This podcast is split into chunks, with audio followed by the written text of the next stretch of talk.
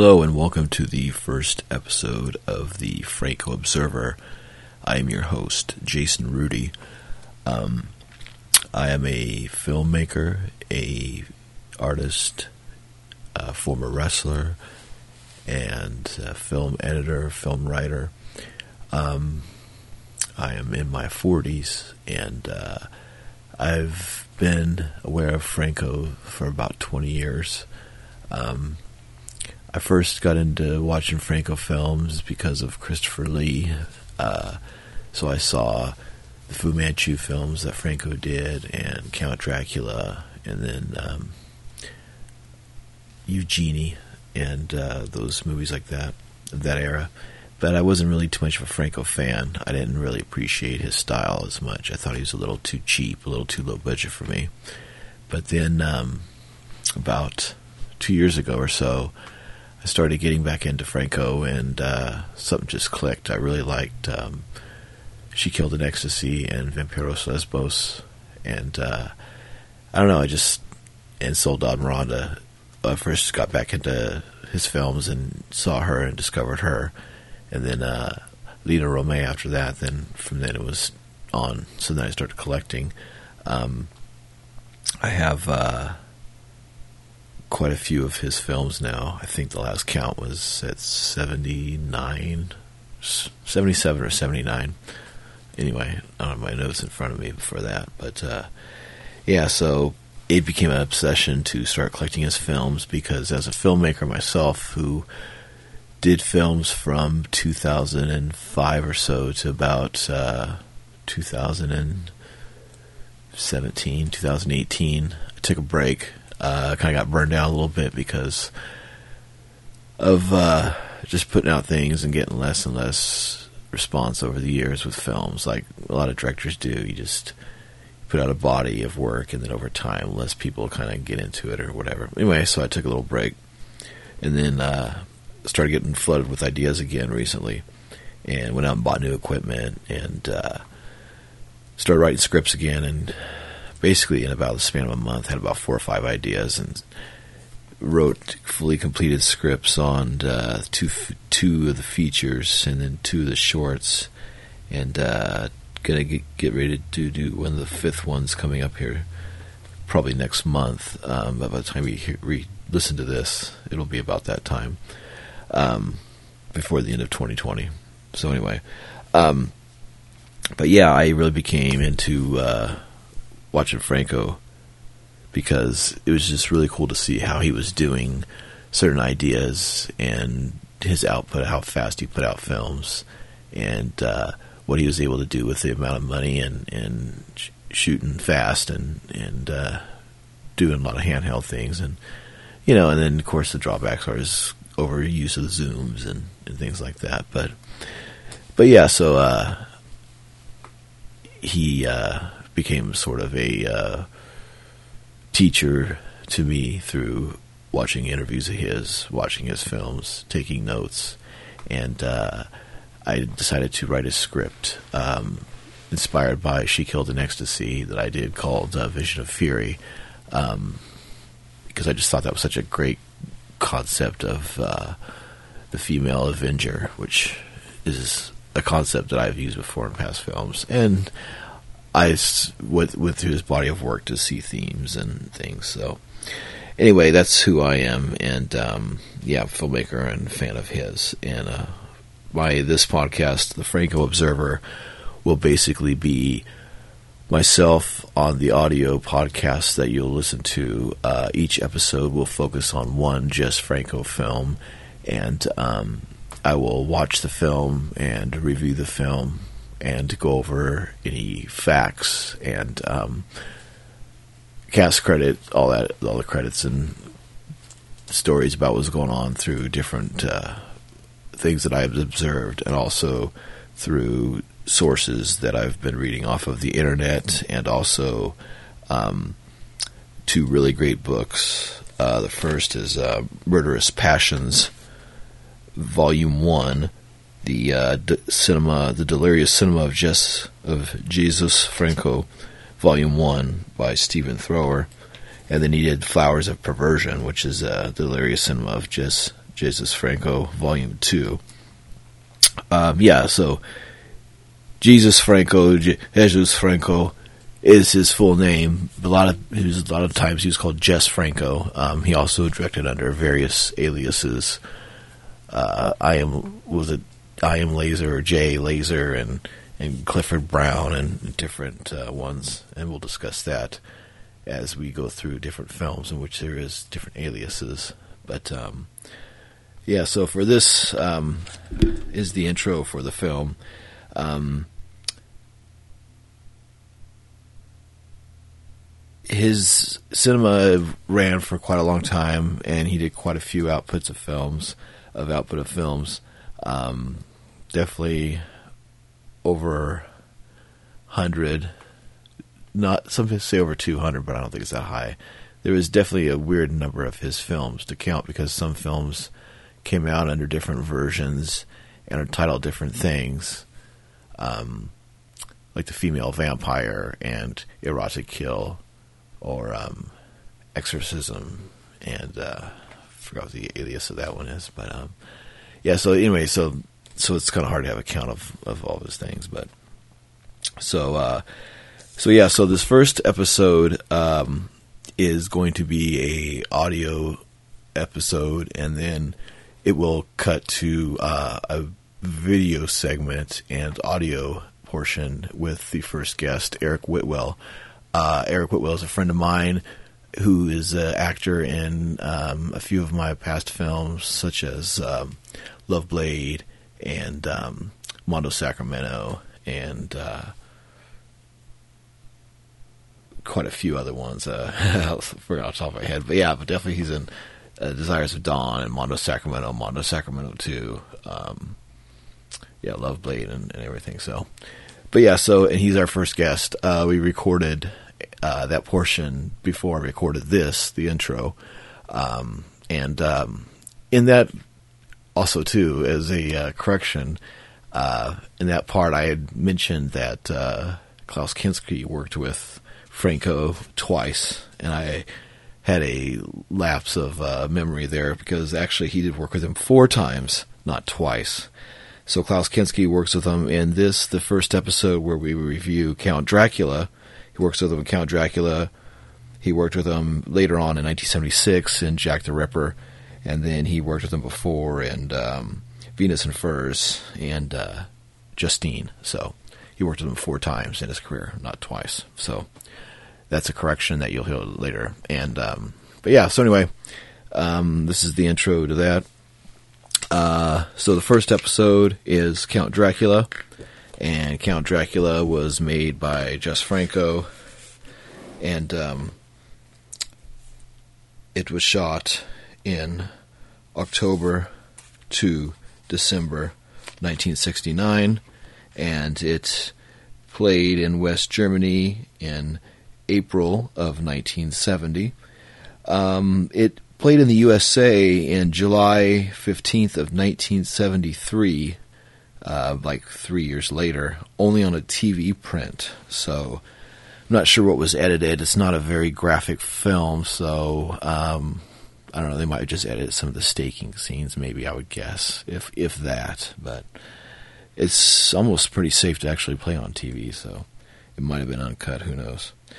Um, yeah. So for the film, um, the uh, credits: uh, Christopher Lee, of course, is Count Dracula. Herbert Lom is Professor Van Helsing.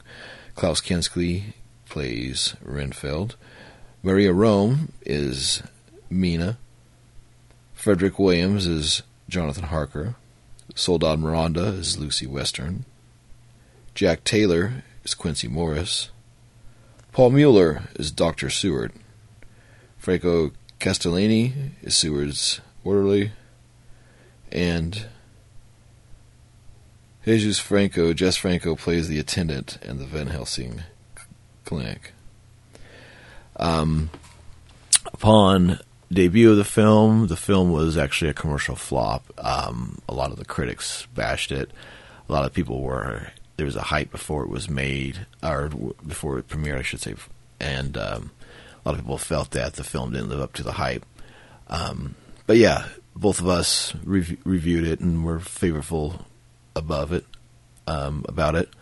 Um, over time, people have grown to like it more. You know, um, it's definitely shot in the Hammer style, even though Jess Franco didn't really have a favorable opinion on Hammer films. It definitely borrows from the look of it and the style, and and, and of course Christopher Lee and all that, and, and Herbert Lom. Um, yeah, uh, we enjoyed it. You know, thought it was great and everything. It was, it was a good first episode. This being recorded close to Halloween of the year 2020. Um,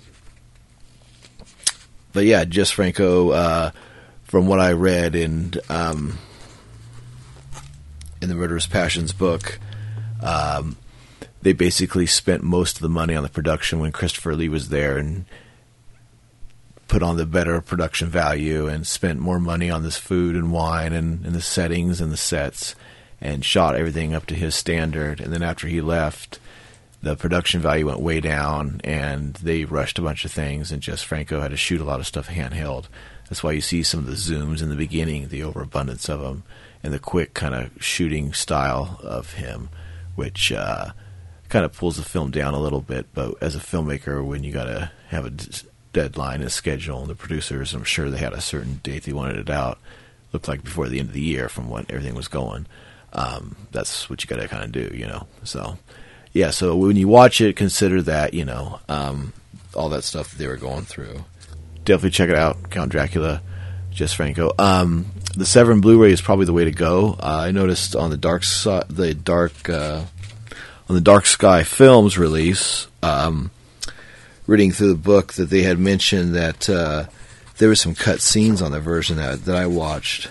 Um, let's see, where is it?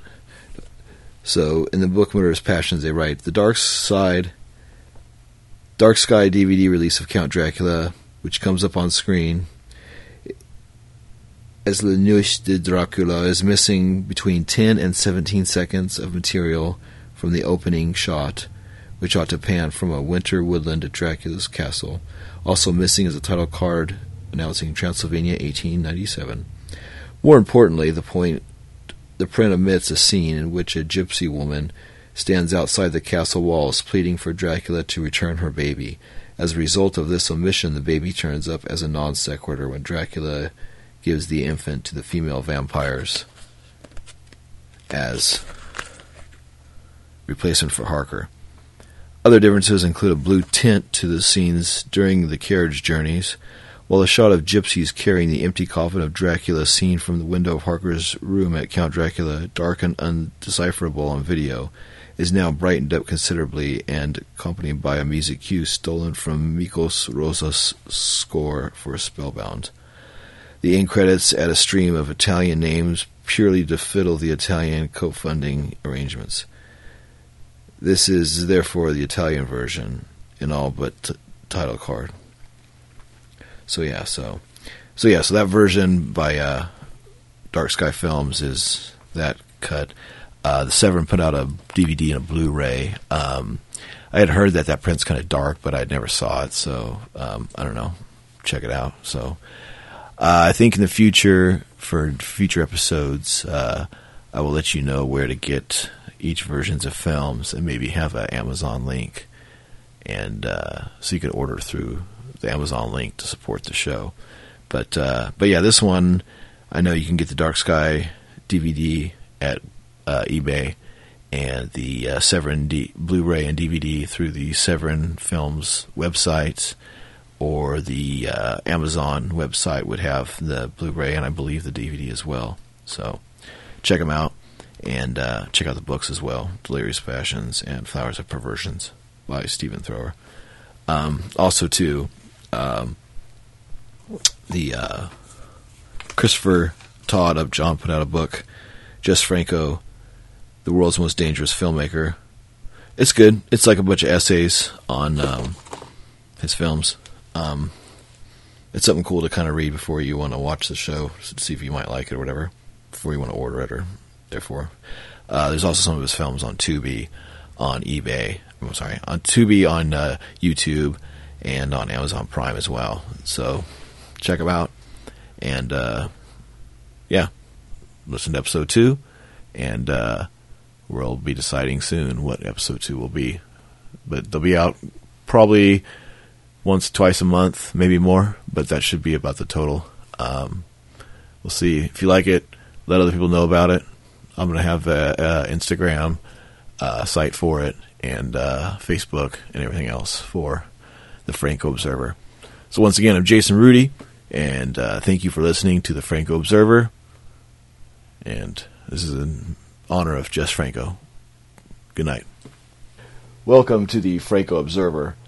I am your host. My name is Jason Rudy, and on this first guest, I welcome uh, my guest, uh, Eric Whitwell. Hey. Um, basically, the concept of this first test show, as you can plainly hear as we work on new equipment. Uh, Got it down pat. Yeah. So, this first episode of uh, the Franco Observer was recorded in October of 2020. And uh, the concept of the show is to basically have a person who's a Jess Franco fan like myself um, pick a movie to show a friend of mine, um, another artist, uh, another filmmaker, another creative type, a Jess Franco film that they've never seen or that they're unfamiliar with. So hopefully through there you gain either a Franco fan or somebody that doesn't like his films. so uh, with this first film, this first episode, I decided to choose uh, my friend Eric, who uh, was available and willing to be in this first episode to work with and to watch Franco and knew a little bit about him and stuff. So he's a good first person to have on the show. Um, and he's a Klaus Kinski fan like myself. So we've showed Klaus Kinski movies during our movie nights in the past. So I figured I would start with uh, Jess Franco's probably most mainstream film, maybe besides Venus and Furs, and that would be Count Dracula uh, filmed in October 1969. Uh, between uh, October and December of 69 and released in April of 1970. Um,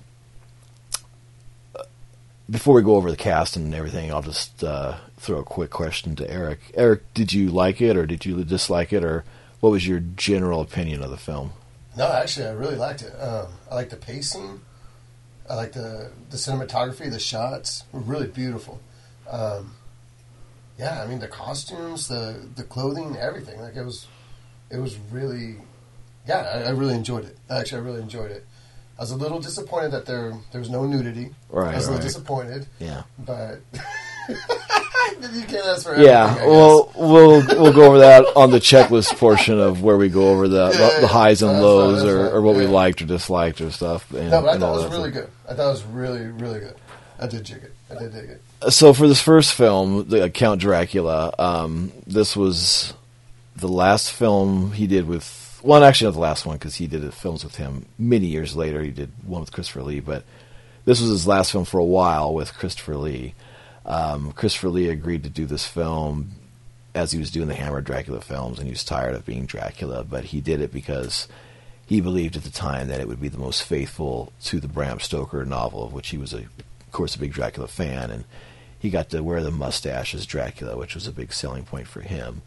Um, I thought he was really good in it, of course, because he knew how to play Dracula. He's very theatrical. He's a very leading presence. Uh, he's very strong on camera, of course, and he's got the great voice to carry it through. And, and of course, he by this point he already knows what he's doing, being Dracula. you know. So, so the mustache was a selling point.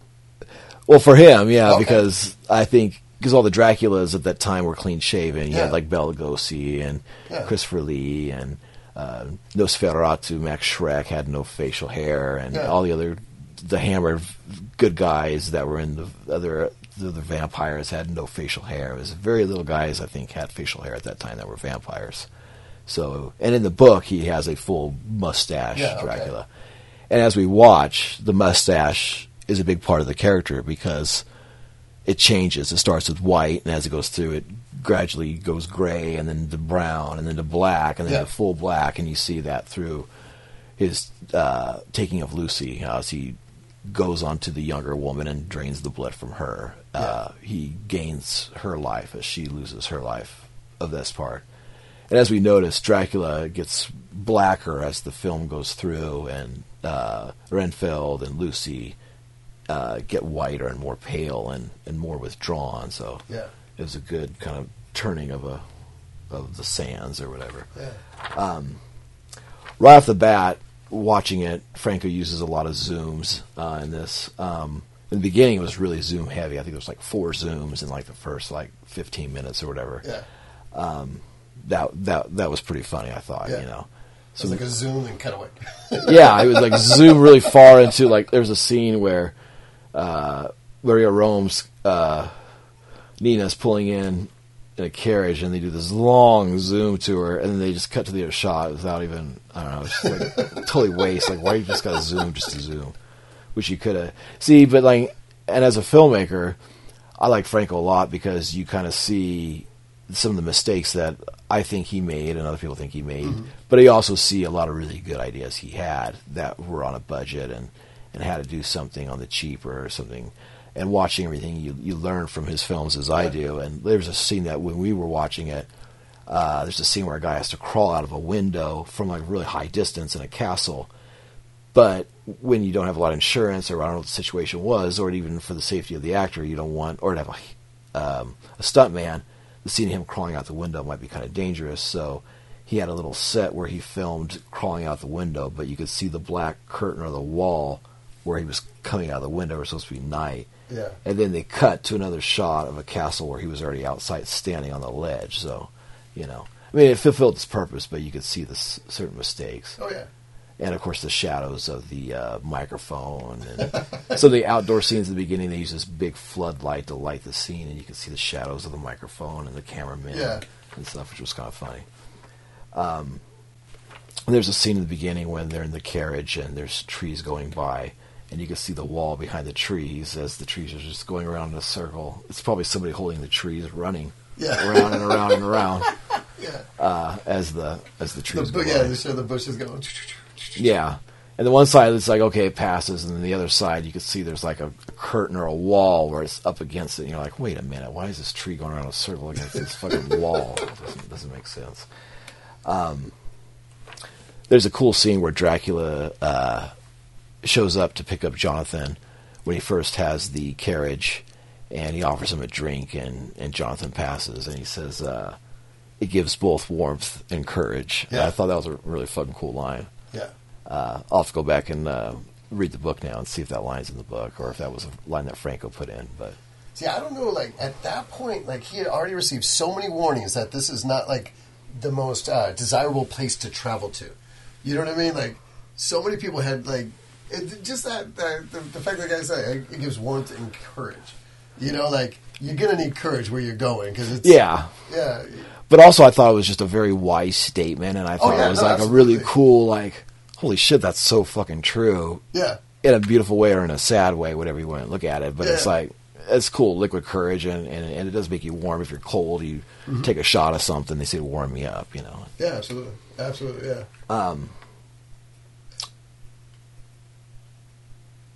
there's uh speaking of good stuff that I like that Franco did in the film, um, cool ideas. There's a shot where uh, Jonathan is in the uh, room after he comes to meet Dracula, and uh, of course, saying these scenes. If you haven't seen Dracula, they're spoilers, of course, but I don't know, whatever. You should have seen Dracula by now. Any of the versions of Dracula, where Jonathan Harker comes to visit Dracula to to uh, sell him on the new place where he's supposed to. Because in the book, he's supposed to move next to him in London, and in the book, it starts off where Jonathan Harker goes off to London, uh, or I mean, goes off to see goes off to Transylvania to see Dracula to sell him the house next to his home um, by his boss made him go do that and, and basically forces him to do this or he's going to lose his job.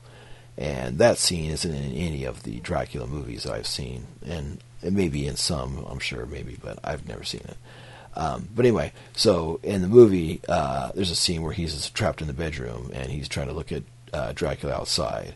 And Franco scratched in this dirty window like some clean parts of the window so he could look through.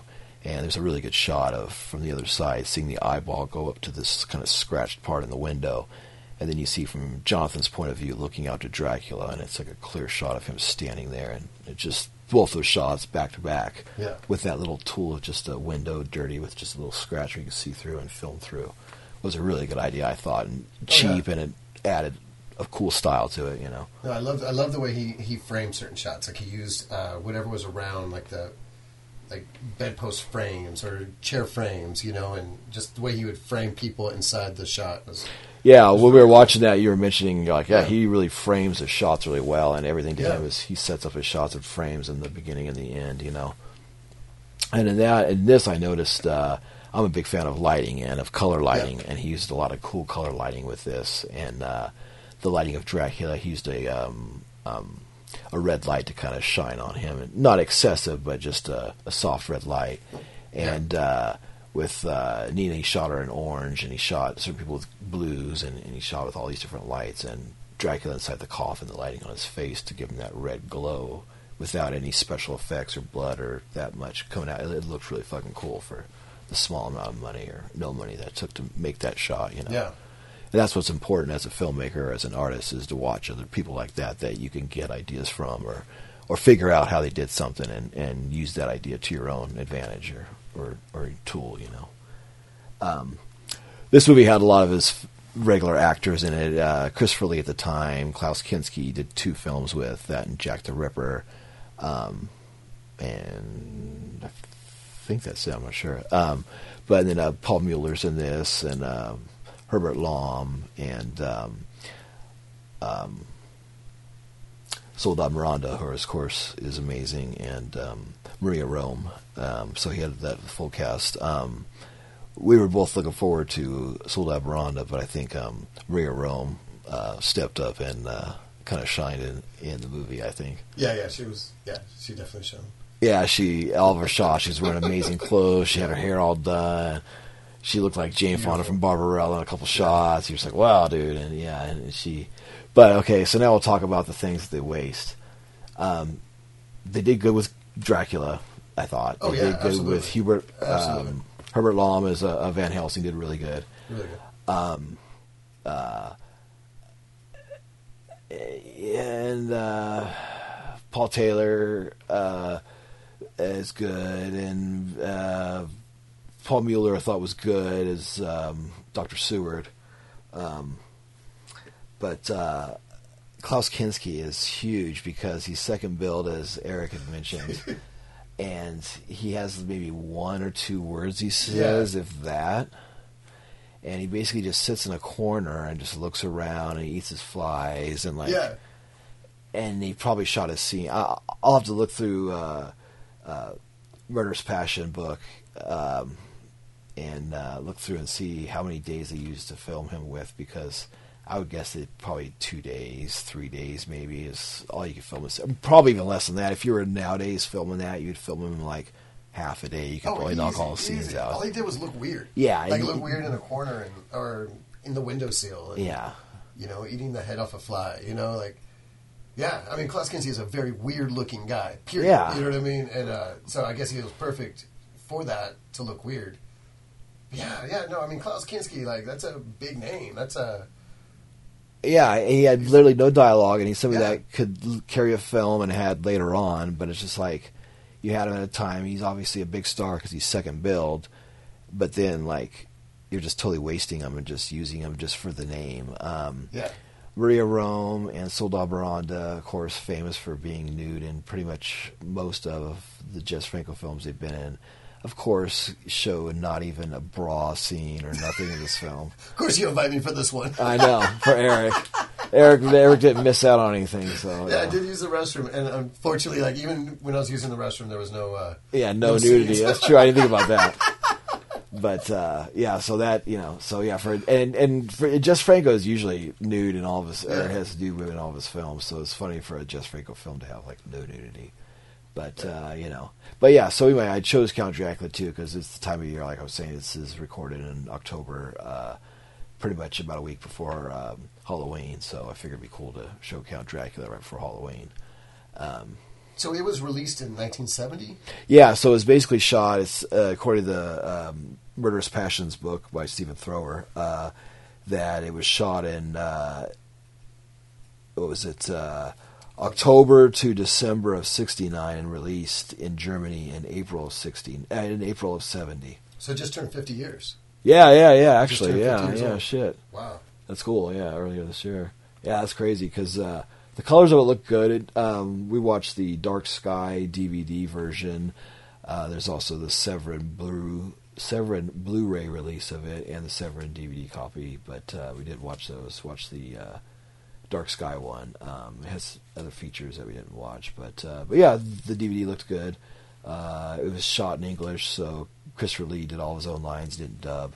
Um, Herbert Lom, everybody did all their own own lines, which which helps. You know, it's not somebody else's voice doing their stuff.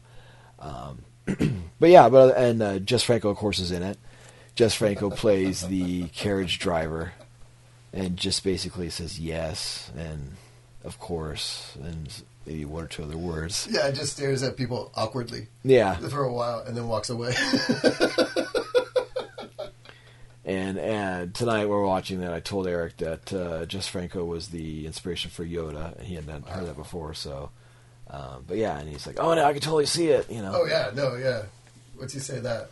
Yeah, you can totally sign it. And of course, you see him older, then that sells it. But uh, so yeah, so um, that's going to be this portion, I think, of the, um, the review of the film. Um, I don't know. I don't think. I mean, I, I don't. I don't know if you want to do uh, thumbs up, thumbs down, stars, grades, recommendation. I don't know. Yeah.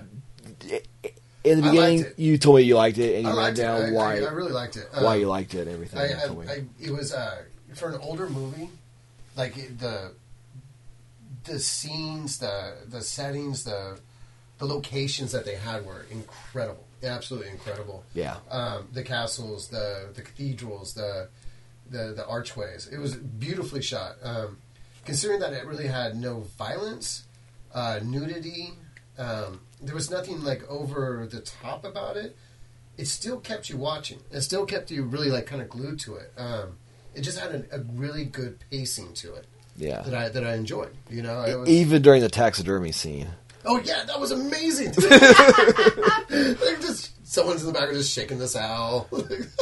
Yeah, there's a scene where Dracula turns all the taxidermy against uh, the invading uh, forces of uh, Dr. Van Helsing's crew. Yeah. And uh, yeah, all the animals come to life. The taxidermy animals come to life. it showed this sturgeon with like cobwebs all over it, and then all of a sudden I think it was like a ferret or something like pops up in front Yeah. of him, looks at him, Does a little shake and goes off to the side. Tells somebody holding the little animal going in and out of the camera. That was pretty funny.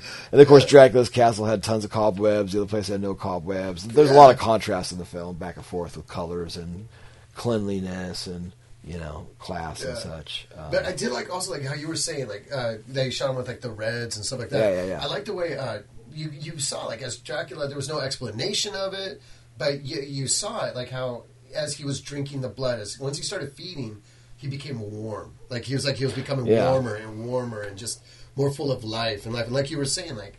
Everyone else's colors just kind of got droned out, and like they just kind of became paler, and you know, yeah, you know, now you mentioned that, like Bela Lugosi, when he played Dracula, you never saw him get younger or stronger or whatever. Yeah. He just did his thing, and Nosferatu just did his thing. He didn't get stronger or younger. Did the, but in this one, he definitely got youthful and and like got younger in appearance. And when he visited him by himself, he was so old because he doesn't drink. He just had Yeah. his women there. It was almost like Dracula was like a pimp, and he had his three brides that he just kept to this room, and they're all kind of junkies, and they were just kind of like Yeah. they had the new guy come in. They all fought over the new blood that came in, and then Dracula was like, "That's mine because I'm the boss." You know? Yeah. And then, but I'll give you this like fresh baby that Yeah, I just baby found. Yeah. so they devoured the baby, you know. Yeah. And then it's just like, wow, like drug addicts like killing babies type thing, you know, the old Yeah. voodoo thing, right? You know, uh, the whole stories about addicts killing baby, put in microwave, you know, that bullshit. So yeah, so it's like all the the whole um, baby thing. But yeah, so they're devouring the baby, and then uh, Dracula just feeding off him, and then going into society, and then doing his thing, Yeah. and, and feeding on the uh, Soledad Miranda, you know. sound effects were cool. Yeah, sound effects. Thank you. So the music was good. Yeah, Um, they use a lot of library stuff. There's certain things that you say, "Oh yeah, I totally hear this in other horror movies." Yeah. Um, But Franco did some sound effects that were pretty good. But having an ear, we both would listen. That um, in the beginning, going into the forest, uh, Dracula's forest, there's monkeys, there's horses outside of the other horses. Yeah. There's crows. There's uh, tropical birds. All these other things that wouldn't be in the region. They don't live together. Yeah, lions. and then when they're hammering the uh, stakes in, it's metal chinging sounds that wouldn't be from a wooden stake going into a body. Why would it be a chain or a rock sound? That didn't make sense. Oh, it's totally yeah, very metallic, very metallic. Yeah. Even though they're using these wooden stakes into a wooden coffin of a human with a yeah, There's not a single piece of metal anywhere, and it's like ting ting. Yeah, it was pretty funny. Yeah, and then uh, there's a couple other parts of the movie that we were laughing about with the sound effects that were just totally unnecessary. that were laid over that didn't fit. the monkey though, that was hilarious. Though. That Yeah, the, yeah. All of a sudden, like, or like, what the fuck's a monkey doing by Dracula's castle? That's, Why are monkeys screaming in the middle of the night? Like, yeah. yeah, the Transylvania forest full of monkeys. So, anyway. But yeah, so that was pretty funny. But uh, but yeah, yeah, for Franco film, uh, for the many I've seen, but now for the first that I'm reviewing, it, it's uh, that's about the second time I've watched Count Dracula, and I enjoyed it. Uh, Yeah. I definitely liked it. Christopher Lee was good and stuff, and uh, and it's one that you can show people that you wouldn't be embarrassed to show. You know, it's a little slow in some spaces and stuff, but it's very faithful, and it's a good uh, literary type of artistic film of showing of a, uh famous novel filmed for a screen. You know, like Mm-hmm. Yeah. something like that. You know, I thought it was good and stuff. For the first time having seen it, um, and having seen other, you know, Dracula movies, Yeah, yeah, you know, I, I definitely like watching it. I can see where where they really took from the original story. Like you saw like bits and pieces from these other movies being played out in, you know, just Franco's version of it. yeah. You know, like different scenes and you know, I was like, okay, I, I, I okay, I recognize that. I recognize that scene. I recognize Yeah, what's yeah, yeah. happening, you know. Yeah, like you were talking about seeing something like uh, Francis Ford Coppola's Dracula version and that, and then I Yeah. saw the things in Bela Lugosi's version, and then of course other stuff, you know, which Yeah. they borrowed and used and stuff. So, so uh, all right, well that's going to be this part. Uh, you'll be listening either before or after this to uh, all the technical stuff of the film, who was in it, when it was filmed, all that good stuff. Uh, that's going to be taken from um, information and books and such, and. Uh, so uh, thank you very much, Mr. Eric Whitwell, thanks for for coming on the show. That, was a great movie. That was a really fun and movie to uh, watch. I'm sure I'll ask you again to be a guest on another episode That'd be awesome, man. All right, man. I like I like the way you describe him, man. It, it kind of sounds like the way I describe women I date. Well, you know, he was available. yeah, well, you know. Well, I'll tell you what, man. I mean, totally transparent of that's who I am. Everybody's scared because of COVID, and, and Oh, which, yeah, which. I totally understand and respect. But you know, um, we're very clean people and do our Yeah. thing and wear masks and clean and all that stuff. So, yeah, we're responsible on that as well. So, you know, it's good to have people find a reason to hang out to watch movies with friends. So that's that's basically what it boils down to is inviting people over to watch a movie and then talk to me. That was about awesome, it. man. That's That what we always really do at good the time. but now that was a really good time, man. I Um, liked watching that. on camera. So you know. All right, so signing off for this portion. Thank you for listening. Have a beautiful night. Beautiful, night- nights. Beautiful nights.